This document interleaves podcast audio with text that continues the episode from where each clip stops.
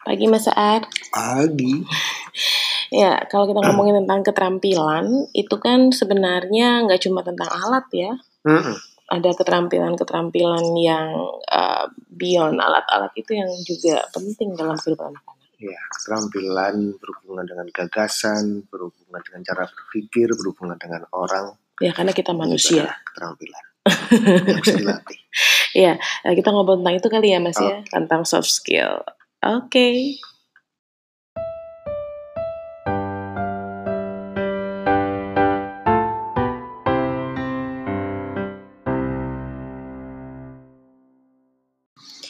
Ya, jadi keterampilan itu kan uh, bukan hanya tentang alat, tapi juga tentang manusia dan gagasan seperti yang Mas Ahar bilang itu kan.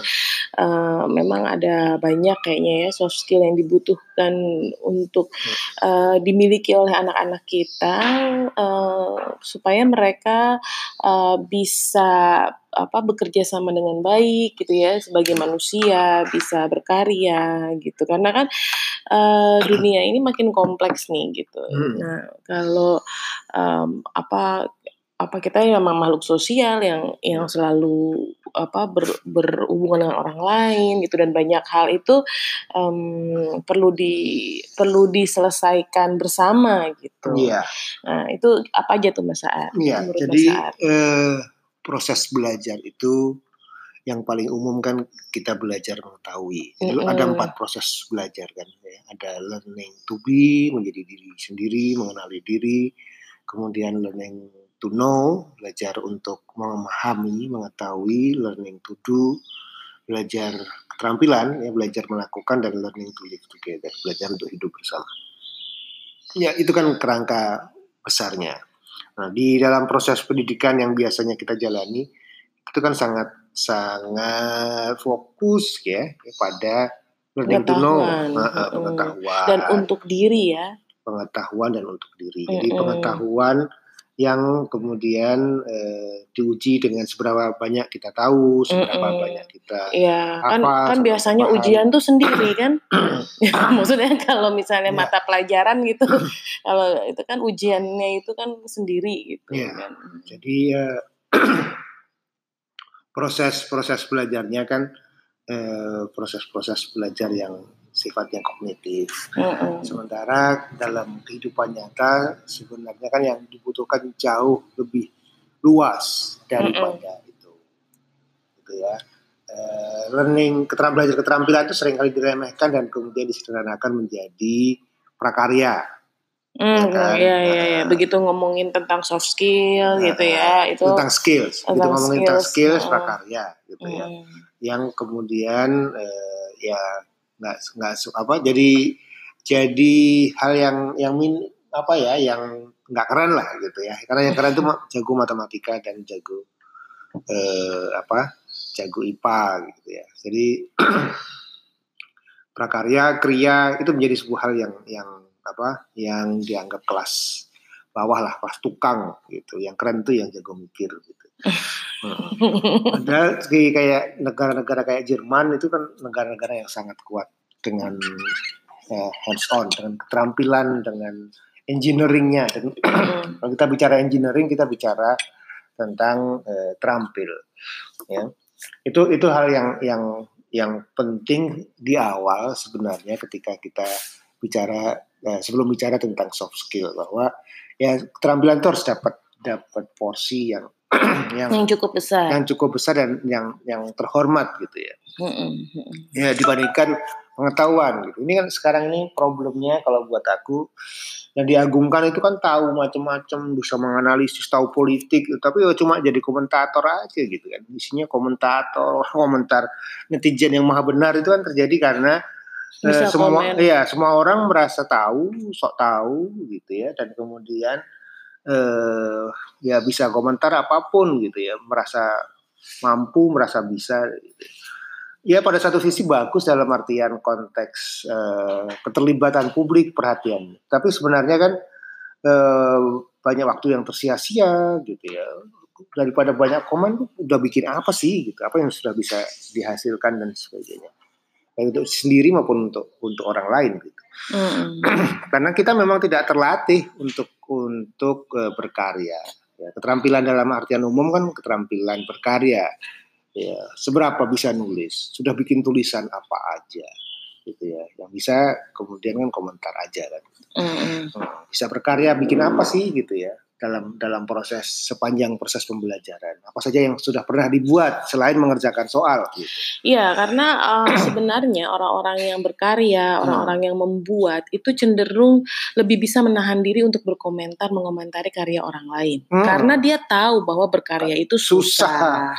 Berkarya dan itu susah. bahwa bahwa mengeluar mengkristalkan pemikiran itu tidak mudah hmm. gitu. Dan kemudian itu juga berhubungan dengan misalnya plagiarisme atau uh, apa namanya uh, ya atau kemudian pembajakan pada hmm. karya gitu karena dia tahu berkarya itu susah gitu jadi nah, yeah. jadi kemudian lebih menahan diri dari hal-hal seperti itu karena karena uh, dia tahu bahwa um, apabila ada sebuah hal yang jelek gitu ya, hmm. ya itu orang sedang berproses gitu kan hmm. orang tidak sempurna gitu yeah. nah itu sih uh, dan itu penting anak-anak kita buat punya itu gitu hmm. jadi hmm. si apa? Bahwa hidup tuh nggak langsung pinter gitu. Ya berkarya itu ya seperti yang kamu bilang tadi susah lah. Berkarya itu susah. Hmm. bikin bisnis susah. Komentar tentang bisnis gampang iya. Coba bikin bikin apa bikin jalan bikin jembatan. Itu anak-anak sipil sekolahnya susah banget tuh. Pendidikan oh. teknik sampai berapa berapa level yang kemudian mojret gitu. Susah gitu tapi begitu banyaknya orang yang sok tahu yang komentar yang kemudian ya, berbagai hal. Mm -hmm. Itu contoh contoh contoh eh, proses hasil dari proses-proses yang kita jalani. Nah, eh, selain kita bicara tentang skill skill eh, yang sifatnya umum, eh, yang kata kunci skill itu kan dilatih belajar bukan hanya tahu tapi dipraktekkan dan berlatih. Mm -hmm.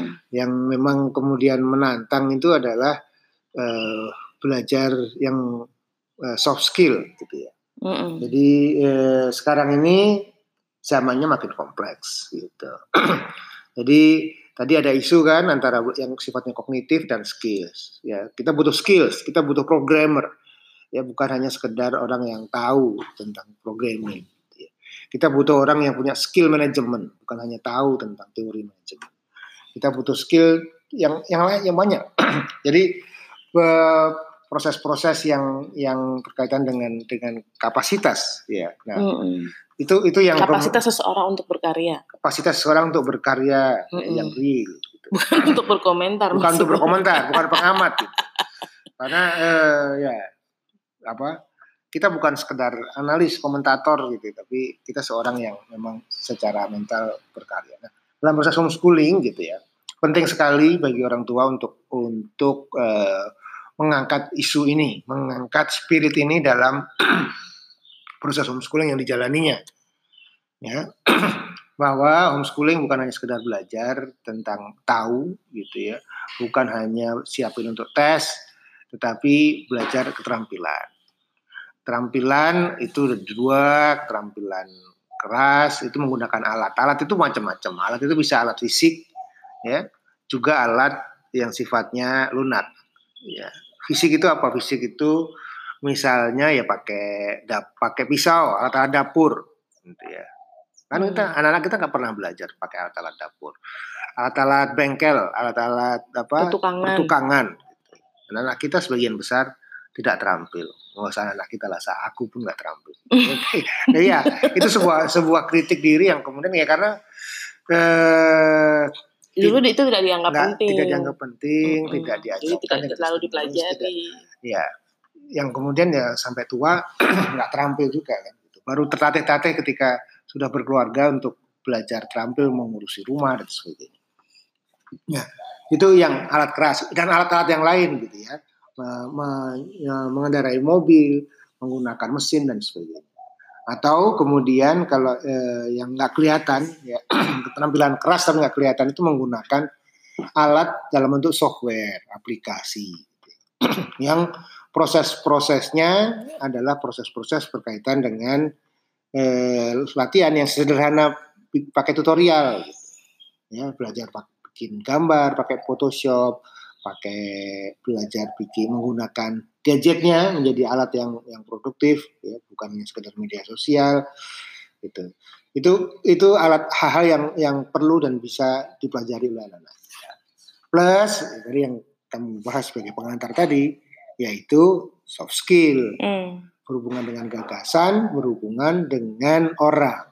Ya itu keterampilan yang nggak bisa dibiarkan komunikasi misalkan nggak bisa di taken for granted bahwa nanti anak suatu hari pasti Akan akan, bisa. bisa. berkomunikasi baik gitu. betul Padahal sampai biasa aja sampai remaja dia tidak memiliki eh, tidak memiliki keterampilan itu karena em, apa namanya ternyata tidak terstimulus juga mungkin karena keluarganya juga jarang eh, apa namanya ya main gitu sehingga kan biasa aja kan misalnya tidak menstimulus secara khusus tapi sering berinteraksi dengan orang akhirnya eh, terstimulus kan gitu kan Iya. kadang-kadang kan soft skill kan gitu kan gitu. Jadi keterampilan itu kuncinya kan di dilatih memang. Ya dipaparkan, dipelajari, dilatih dengan praktek dan eh, latihan, practice make perfect kan gitu. ya. itu semua skill Semua sih. skill gitu ya. Nah, itu itu kuncinya. Jadi eh, ketika komu- orang tua bicara tentang soft skill misalnya komunikasi, maka ya ya belajar dipraktekkan. Jadi mulai dari kecil anak ngomong, belajar ngomong, ngomongnya dibimbing gitu. Eh jangan teriak kalau mau minta sesuatu gitu ya. Minta sesuatu Nggak usah minta aja, nggak usah teriak-teriak, nggak Hmm. usah ngomong. Terus kemudian ketika dia ngomong, ngomongnya yang jelas tadi apa maksudnya? Ya di- diperjelas, belajar ngomong yang jelas. Kemudian eh, orang tua sering mengajukan pertanyaan sebagai stimulasi pada anak-anak supaya anak-anak banyak berbicara, banyak mengeluarkan pendapatnya. Hmm. Itu kan contoh contoh proses stimulasi yang bisa dilakukan orang tua untuk mengasah eh, keterampilan komunikasi. Terus gitu ya, baca buku ditanya, anak-anak belajar bernarasi. Narasi itu sederhananya adalah menceritakan ulang, ya. Menceritakan ulang buku yang dibaca, menceritakan ulang eh, apa? film yang ditonton, kegiatan yang dilakukan. Itu itu keterampilan berbicara. Menjelaskan secara runut ya memperbanyak kosakata vocabulary anak-anak kita kemudian eh, apa ya bisa menyampaikan ya berani menyampaikannya ya itu komunikasi. Komunikasi sendiri kan memang lebar juga. Komunikasi yang cuma berdua one on one gitu ya. Ada juga aspek komunikasi yang lain komunikasi nonverbal misalnya.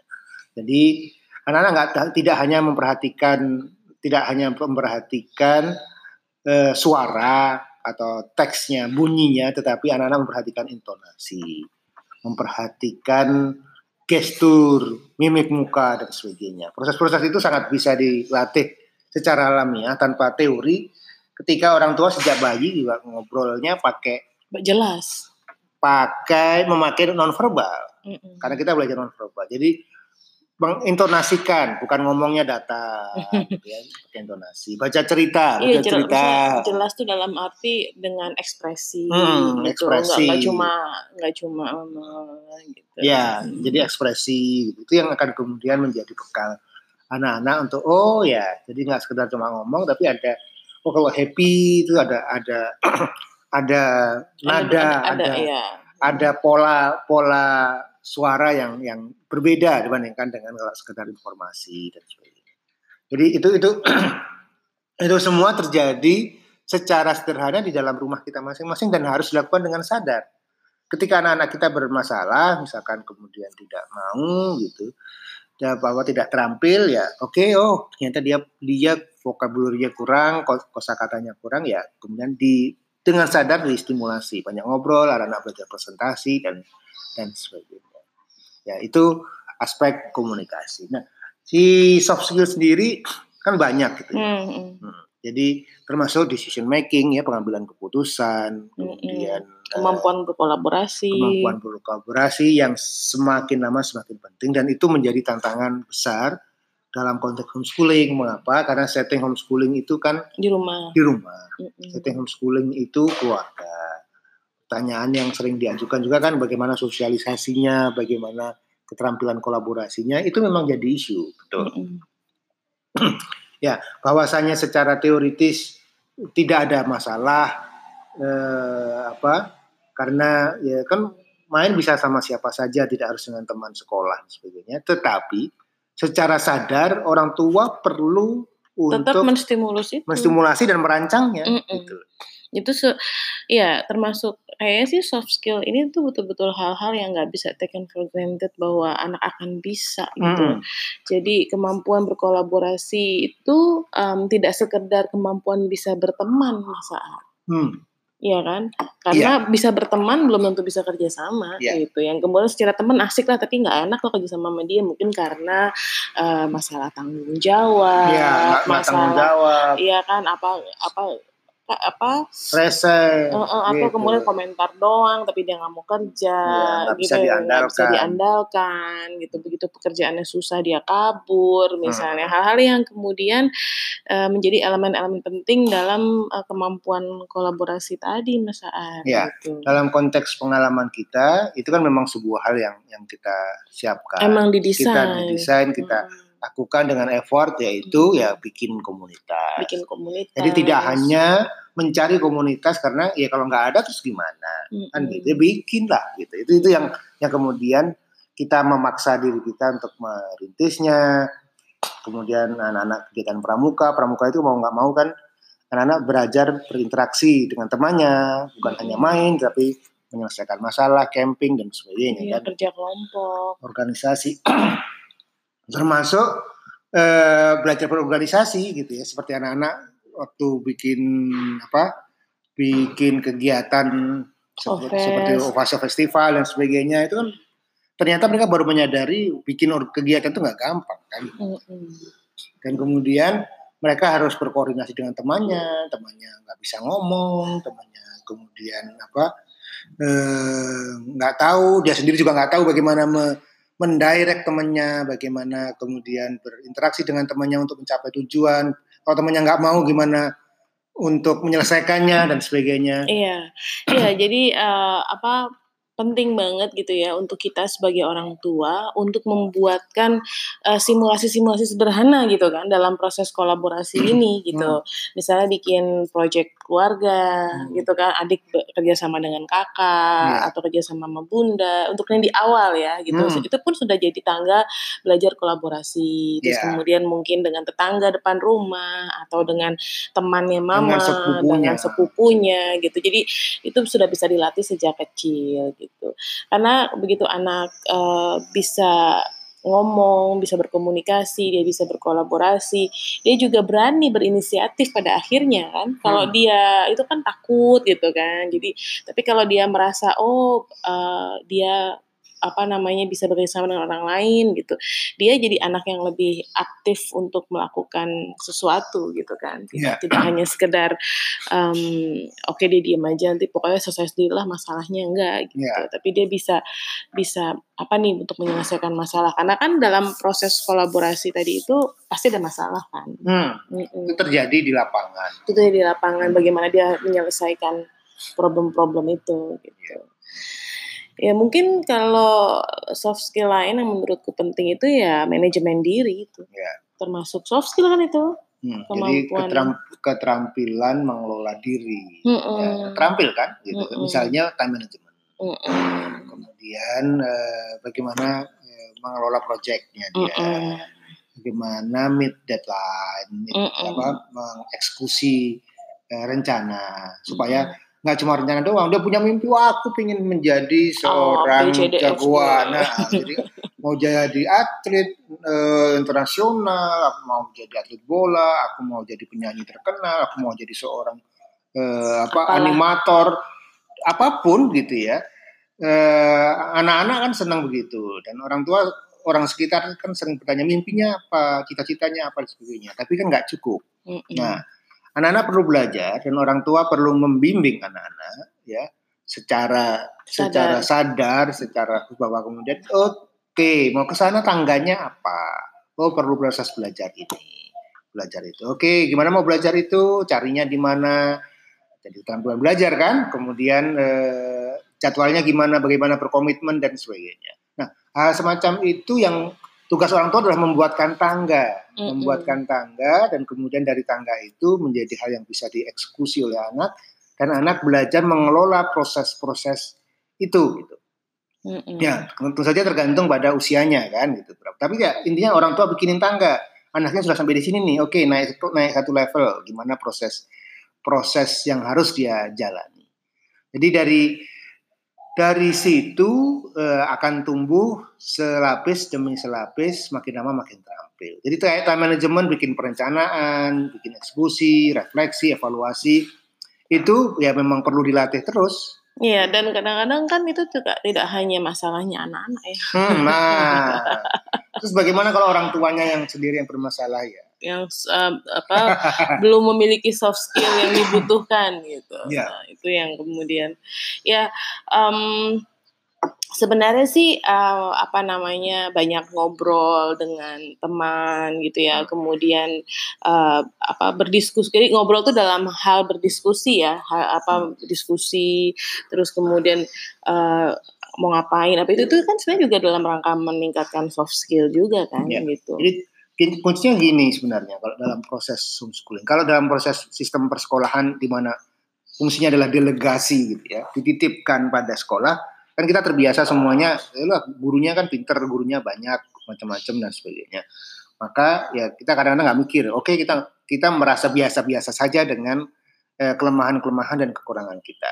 Tapi ketika kita homeschooling memang itu akan akan sangat menantang karena ada kacanya karena ya ada kacanya kita pertanyaannya adalah seberapa penting hal itu perlu dipelajari anak-anak yeah. kalau kemudian penting seberapa ah, apakah kita mau belajar juga gitu. Hmm. Karena salah satu proses efektif di dalam homeschooling itu adalah ketika belajar bersama orang tuanya belajar juga gitu dan kemudian anak melihat proses belajar itu dan bisa-bisa malah kemudian anak lebih cepat dibandingkan kita iya, Iya, memang kan kalau kita ngomongin hard skill gitu ya, itu sangat mudah untuk bisa les pada akhirnya atau hmm. kursus keluar gitu. Sehingga hmm. misalnya kita nggak bisa, misalnya kita nggak bisa uh, matematik gitu, dan hmm. kemudian anak kita kursusin gitu pada akhirnya, hmm. atau kemudian apa robotik atau apa yang sangat coding. yang ya, coding gitu, kita nggak ngerti dan akhirnya ya udah deh kita kursusin anak ke sana gitu. Um, itu wilayah wilayah yang sangat mungkin sebenarnya di outsource ya. Karena memang di luar banyak. Iya, nah. gitu. Tapi masalah soft skill ini kayaknya uh, kita harus uh, sebagai orang tua kalau ketika memilih homeschool gitu ya, suka tidak suka mau tidak mau kita sendiri harus memper, melatih diri kita gitu ya, belajar gitu untuk meningkatkan soft skill kita Mas Ar. Ya. Karena ini kan akan jadi budaya belajar hmm. yang mungkin banyak hal yang tidak terkatakan gitu loh. Misalnya misalnya kamu harus pandai berkomunikasi itu kan kayak agak susah kan yeah. untuk misalnya nah kamu harus bisa berkomunikasi baik kamu harus bisa itu kayak lebih lebih mudah kalau kita sendiri berkomunikasi baik ke anak kemudian anak menyimak itu kita orang tuanya suka inisiatif kita suka uh, ini gitu kan sehingga hmm. anaknya pun jadi ini gitu kan mas yeah. jadi memang uh, dalam konteks homeschooling gitu yeah. gitu ya ini ini yang yang susah. Jadi ada ada yang perlu dibangun yang disebut dengan growth mindset. Mm. Ya, uh, mindset apa sudut pandang cara berpikir yang terus bertumbuh bahwa kita mm. kita bukan selesai oh saya nggak saya lemah ini pertanyaannya lemahnya terus oke okay, mau dibiarin atau mau diperbaiki iya begitu bagus sudah tahu bahwa mm. kita punya kelemahan ini gitu hmm. kan tapi mau terus gitu nah, terus anak-anak tidak bisa gitu oke okay, gimana caranya apakah kita pegang sendiri atau kita cari alat bantuan. Hal semacam hmm. itu kan bagian dari proses pengambilan keputusan yang perlu terus kita praktekkan dan kita latih dalam diri kita sendiri. Kita juga terus belajar dan pada saat bersamaan eh, anak-anak akan juga terus eh, bertumbuh melihat eh, proses-proses yang dijalani oleh orang tuanya. Sehingga sebenarnya kalau kita bicara homeschooling, kita tidak hanya bicara pendidikan anak, Ya, jadi ini bukan hanya tentang anak menguasai sesuatu, tapi juga bicara tentang uh, pendidikan orang tua. Kita mau tidak mau pasti akan belajar, akan meningkatkan kapasitas kita dan perlu meningkatkan kapasitas kita. Jadi kuncinya memang menjadi orang tua juga yang senang belajar. Hmm, hmm. Oke. Okay. Iya agak ini sih ya tentang soft skill ini ya mau tidak mau hmm. kalau kita pengen anak kita tidak, tidak cukup lulus punya ijazah iya. tidak cukup terampil dalam dan tidak cukup kita bisa cuma ngasih order hmm. tidak cukup apa ngasih uh, kamu harus begini itu tidak cukup gitu. kita juga harus punya uh, apa namanya keinginan untuk memperdalam itu juga untuk bisa um, jadi ya anak-anak tinggal lihat soalnya kalau soft skill itu. Ya deh kita ketemu lagi di ngobrol bareng rumah inspirasi episode-episode yang lainnya. Ah.